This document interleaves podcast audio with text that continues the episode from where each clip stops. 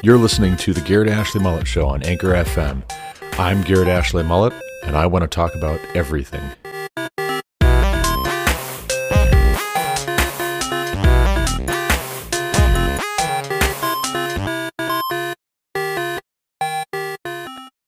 Hello, and welcome to the Garrett Ashley Mullet Show. I'm Garrett Ashley Mullet.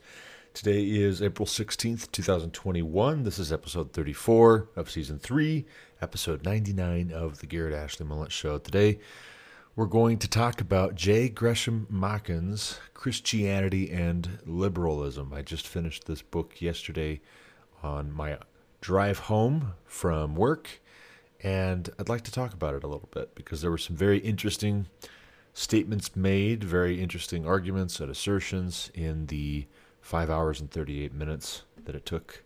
Uh, well, it, honestly, it didn't take five hours, 38 minutes. It took half that because I listened on double speed. But in the, what is that, two and a half, 17.5, two hours, 47 and a half minutes roughly that it took for me to finish this book. He covers a lot of ground. He covers a lot of topics that are very interesting to me. And I was talking to my neighbor two houses down, JP Chavez, about the book. He's the one that had recommended it. We exchanged recommendations on books quite quite often, and uh, he recommended this one after I recommended to him Twilight of the American Enlightenment by George M. Marsden. And so, thank you, JP, if you're listening. Thank you for recommending J. Gresham Machen's book. Machen, I had never heard of before, and that probably speaks to my ignorance, as is often the case with these sorts of things. I had never heard of him before, but according to the write up publisher's summary on Audible, Machen's classic defense of Orthodox Christianity established the importance of scriptural doctrine and contrasts the teachings of liberalism and orthodoxy on God and man, the Bible, Christ, salvation, and the church. Though generally published nearly 70 years ago, I'm sorry, though originally published nearly 70 years ago, the book maintains its relevance today. It was named one of the top 100 books of the millennium by World Magazine and one of the top 100 books of the century by Christianity Today. So apparently, Christianity Today has a much narrower timeline in which this makes the top 100. But World Magazine, hey, a thousand years, this is this is in there. This is one of the top 100 books. That's saying something, right? So, what is it that is so special about J. Gresham Machen? Well, for one thing, he was a professor at Princeton, I believe, between World War One and World War Two. He references World War One as a failure of progressive thinking and progressive teaching and progressive governance. He references World War One, but I don't get the impression that World War Two has happened yet. Maybe it has. In any event, he is writing at a turning point in Princeton's history. He's a professor, and at the at the point that he's writing, Princeton is still fairly conservative theologically. Princeton started out as a theological seminary. So did Harvard. So did a lot of these Ivy League schools. And he is watching liberal ideology, liberal theology, liberal political theory pervade every area of study at Princeton. And he writes this book to confront that trend. And he says very early and very directly and very clearly liberal Christianity is not orthodox, biblical, authentic Christianity. The liberal Christian gospel is not the gospel of Jesus Christ, it's a false gospel. Liberalism is a counterfeit religion, it is an opposed religion to the teachings of Jesus Christ, to the historical gospel of Christ it is a false religion. He says this early. He makes a really compelling argument, in my opinion, as to why he would say this. He references and does a compare and contrast with the Gnostics in the early church, the Gnostic Christians basically maintained the whole mind body dualism concept from ancient Greek philosophy material bad, spiritual good. Therefore, Jesus only appeared to be a man. Or there's special revelation that we have, and that special revelation that we each individually get is what saves us spiritually, but that's not that's not Christian, right? The Gnostics they they wrote a number of books, Gospel of Thomas, other things that the early church, the early Orthodox Christian community, leadership, et cetera, et cetera, very early on came out against and said, no, that you are of a different spirit. This is not Christ. This is not of Christ, and you are a counterfeit operation. The Judaizers are also referenced by J. Gresham Machen.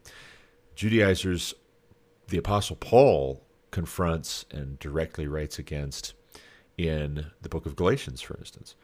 He writes about when he and Peter were in Antioch, the Judaizers come to town, and all of a sudden, Peter refuses to eat with, meet with, associate with the Gentile Christians.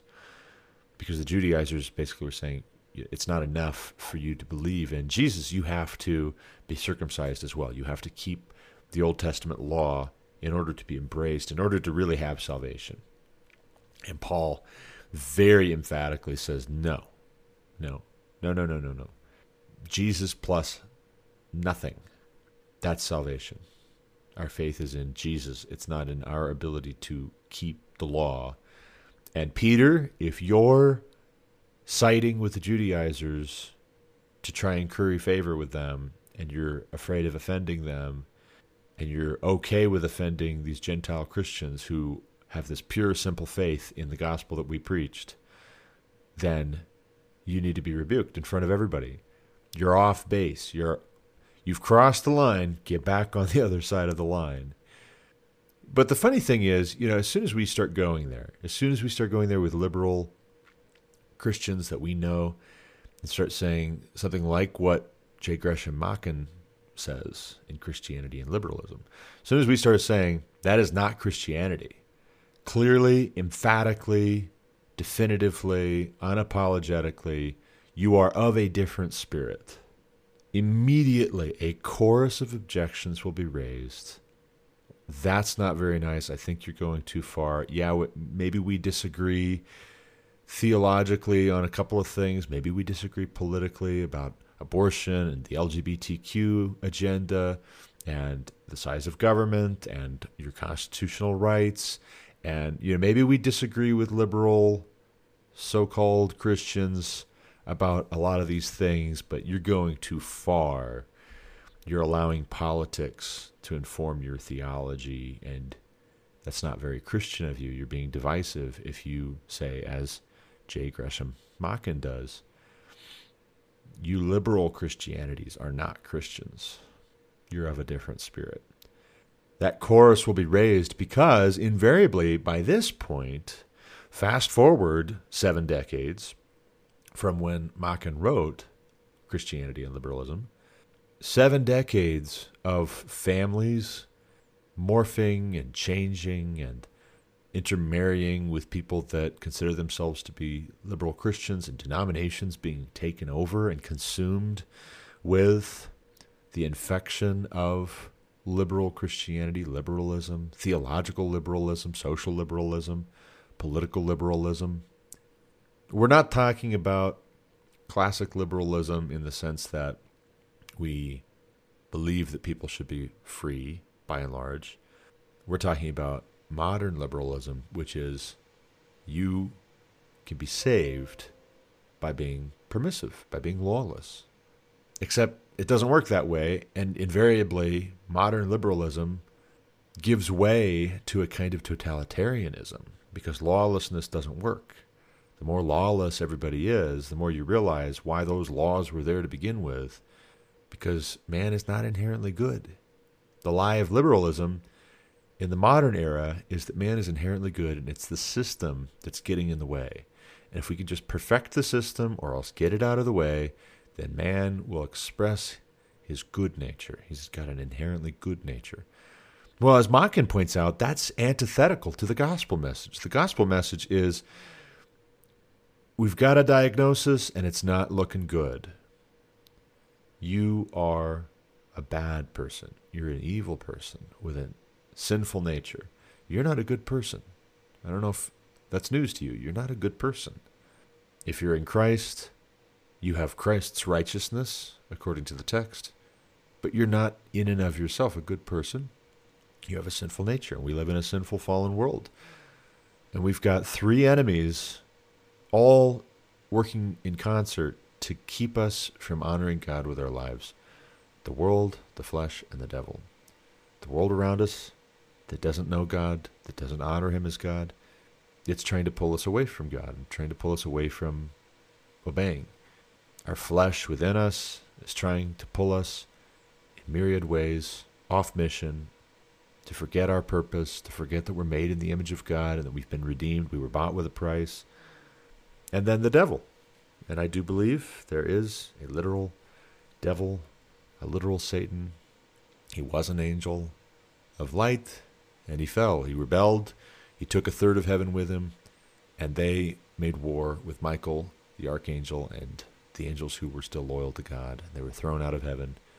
And one of the things that they did is they came to earth and they continued their rebellion by trying to get God's image bearers to rebel with them against God, to join forces with them against God. Machen, I think, has a very clear perspective on liberal Christianity, and he sees it being used in his time as a prop, it's a wedge. People are going to use Christianity like Saul Alinsky advocated, like Niccolo Machiavelli advocated, to use Christianity as a way of infiltrating this institution we call the church. Locally, they might in, infiltrate, slip in among you, and try to use the church to promote their political and social and personal philosophy hubristically. It's about them. It's about their Messiah complex. Not about the Messiah, it's about their Messiah complex, their desperate need to be needed, to feel needed, to feel important. That's why victims are always popping up everywhere you look. Victims are embraced as if there's something heroic about claiming victimhood status. Do I think that somebody who's been abused and victimized should have our compassion, our protection, that we should try to restore them, we should try to shelter them and shield them from further abuse, that we should try and bring their abusers to accountability? Yes.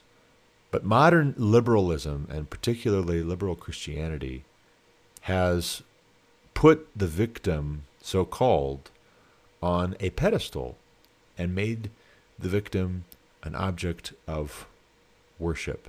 And when I say worship, I mean every objective truth must bow at the name of victimhood.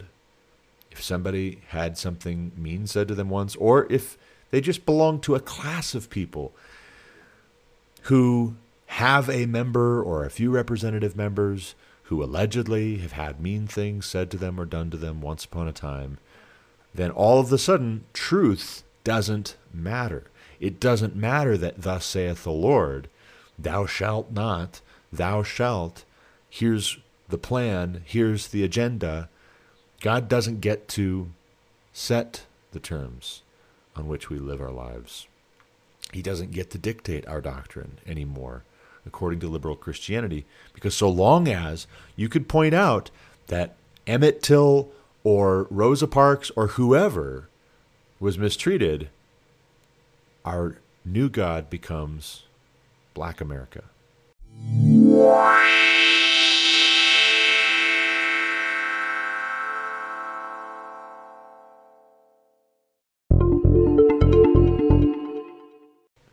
You know, I was just scrolling through Tumblr here, and I saw a post from one of these history blogs that I follow. I love following history blogs and archaeology blogs and science blogs and photography blogs on Tumblr. And one of the posts that I saw this morning was of some event a couple of years ago that was attended by Spike Lee, the director. And I didn't read too much into the backstory on the event. I just saw a couple of quick pictures. And I'm seeing it's kind of a montage, right? This post is a montage, and one of the items in the montage is a GIF of some interview with a black man who had also attended this event. Maybe it was made into a documentary, or maybe it was a news story on some major network. But this black guy is being interviewed, and he says it's all about promoting anybody who's black. And I look at the expression on his face, right? That I don't know how to describe the way I see these things. I'm looking at this matter of fact, totally oblivious comfort that he obviously feels about the statement he's making. And I don't want to make this into a thing where, you know, oh, okay, you know, white supremacy is not so bad and white racist people are not so bad because look, black people can be racist too, and you can have black supremacists too. If you don't think black people can be racist and you don't think it's a big deal when black people are racist because white people have all the power, there's the door, right? I don't have time for that. That's ridiculous, nonsensical, completely absurd. When you only have eyes to see bad actions, bad attitudes, and evil when they're performed by the class that's supposedly in power, you're a Marxist and you probably don't even know it. So maybe go read some books about Marxist theory and then come back because I know what you think maybe better than you do, even. But this guy, he's doing the interview and he's saying that he is for, they are for, they need to be for promoting and raising up anybody who's black. And if that statement were made by a white person, it would be decried. That person wouldn't be able to get a job anywhere to save their lives. Their social life would be over. They would be pilloried, put in the stockade, metaphorically speaking, from coast to coast. It might even be an international incident. You'd have foreign leaders making speeches denouncing white supremacy and racism in the United States of America. But when it's a black man, then that's fine, right? And the reason why it's fine is because liberal Christianity infiltrated American culture decades ago. It infiltrated American culture during J. Gresham Machen's time. And liberal Christianity said we need to liberate everybody from the constraints of the systems that are unjustly interfering with their authentic expression of self. You have the constrained vision, you have the unconstrained vision. And liberalism believes that man is inherently good, but the problem with that that gets at the heart of Christianity is that if man is inherently good, he has no need of a savior. If you're a good person, then what's the big deal? Why did Jesus need to die on the cross? It makes no sense. If you want to claim that, if you want to claim that you're an inherently good person, and that everybody's inherently good, and most people are inherently good, and that evil is an outlier, or evil is just the result of systems. Call yourself what you will, but you're not a Christian. As C.S. Lewis points out, there is this trend in which people want to believe anything whatsoever, whether or not it accords with historic Orthodox Christian teaching, whether it accords with the scriptures, whether it's based on anything other than their feelings and their personal opinion. They want to believe anything. They don't want to be subject to any of the criteria for what would actually define them as a Christian. But they want to be referred to and thought of as a Christian. And if you say, well, objectively, it looks like a duck, it quacks like a duck, it waddles like a duck, it's a duck, not an eagle. You're claiming to be an eagle. You're actually a duck they get really offended. There's this great line, and I won't do it justice, But he says at this one point, in reference to these noble sentiments, that someone should be able to call themselves a Christian while also rejecting every Christian teaching and belief and doctrine. He says it sounds very fine, it sounds very noble, sounds very charitable. In fact, it has every noble quality except that of being useful. Communication breaks down, ladies and gentlemen, when words lose objective meaning, when there is no shared meaning to words. Culture breaks down, family breaks down, humanity breaks down. It's death. Death, like cell death, like brain death, that we are now seeing headlines on CNN saying that there is no consensus regarding the assignment of gender at birth. There is no scientific consensus as to what the criteria are for saying whether this is a male or a female or fill in the blank. There is no consensus. There's no consensus because y'all have lost your damned minds. You done lost your damned mind. And I say that literally. I don't say that to add a little extra salt. The word is damned, like cursed, accursed. You are under a curse. Those who fear the Lord can expect blessings to come as they live according to the truth.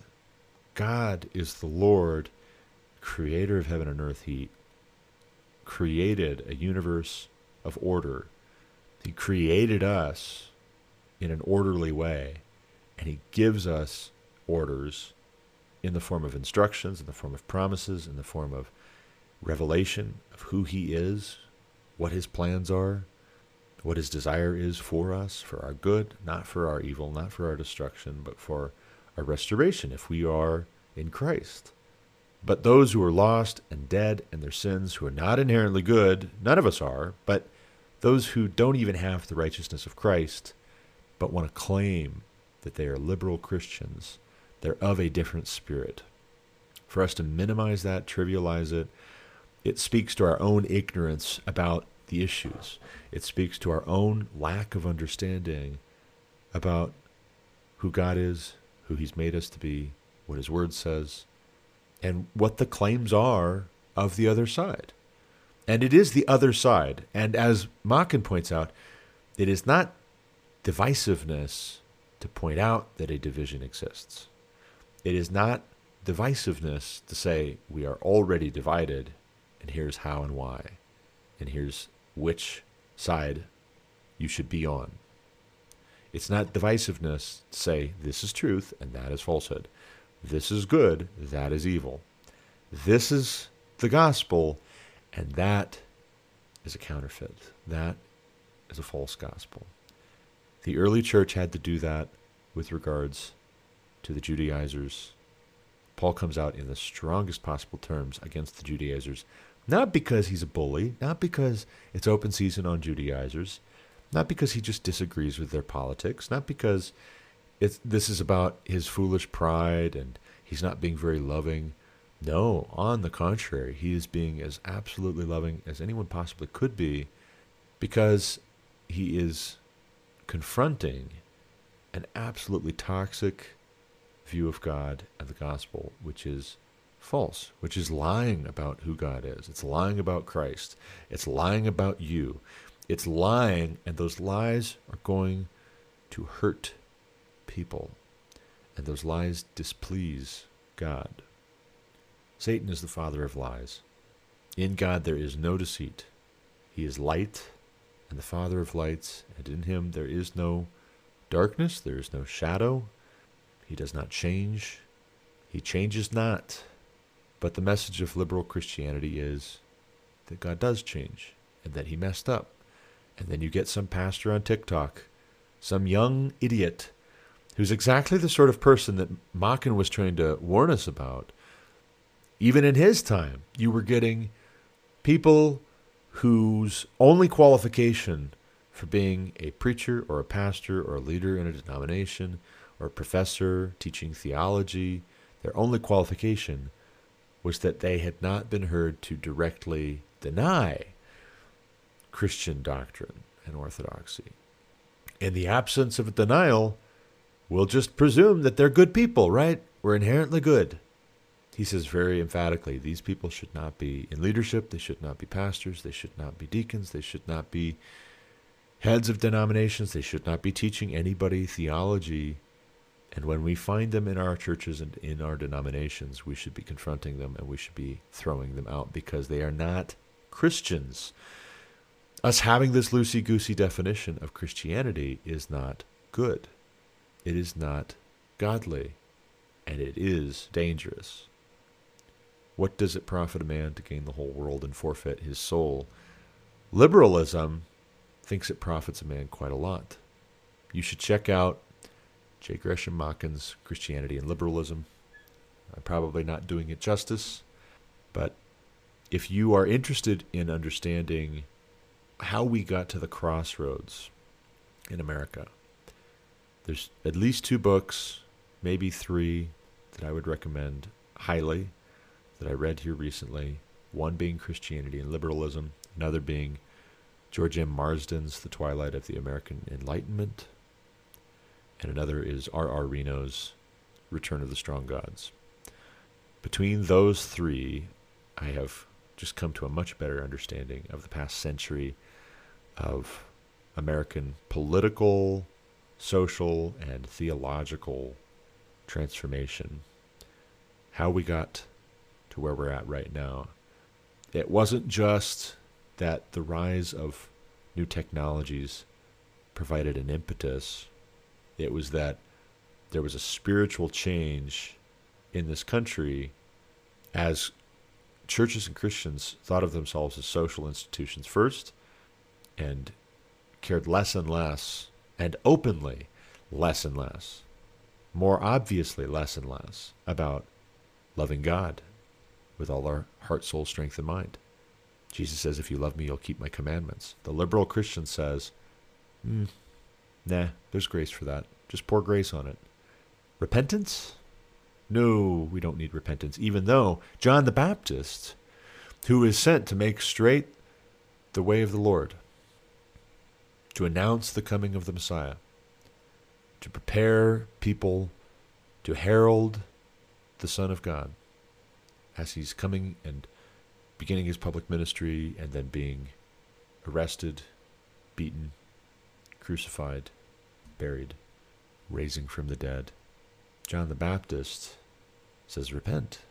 Repent, for the kingdom of heaven is at hand. Repent means turn away from sin. That means you are sinning, right? You stop it. Stop what you're doing. What you're doing is bad. It's evil. God hates it. Technology, I think, helped to accelerate the trend, but the seeds had been planted before the technology arrived on the scene.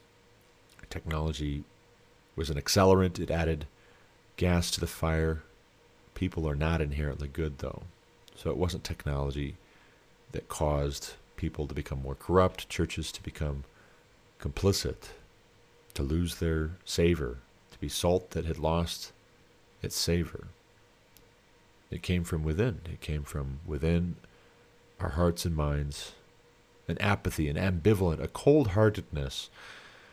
What was needed was that our hearts of stone be replaced with hearts of flesh, and that God would transform us from dead corpses in our sins to living breathing image bearers.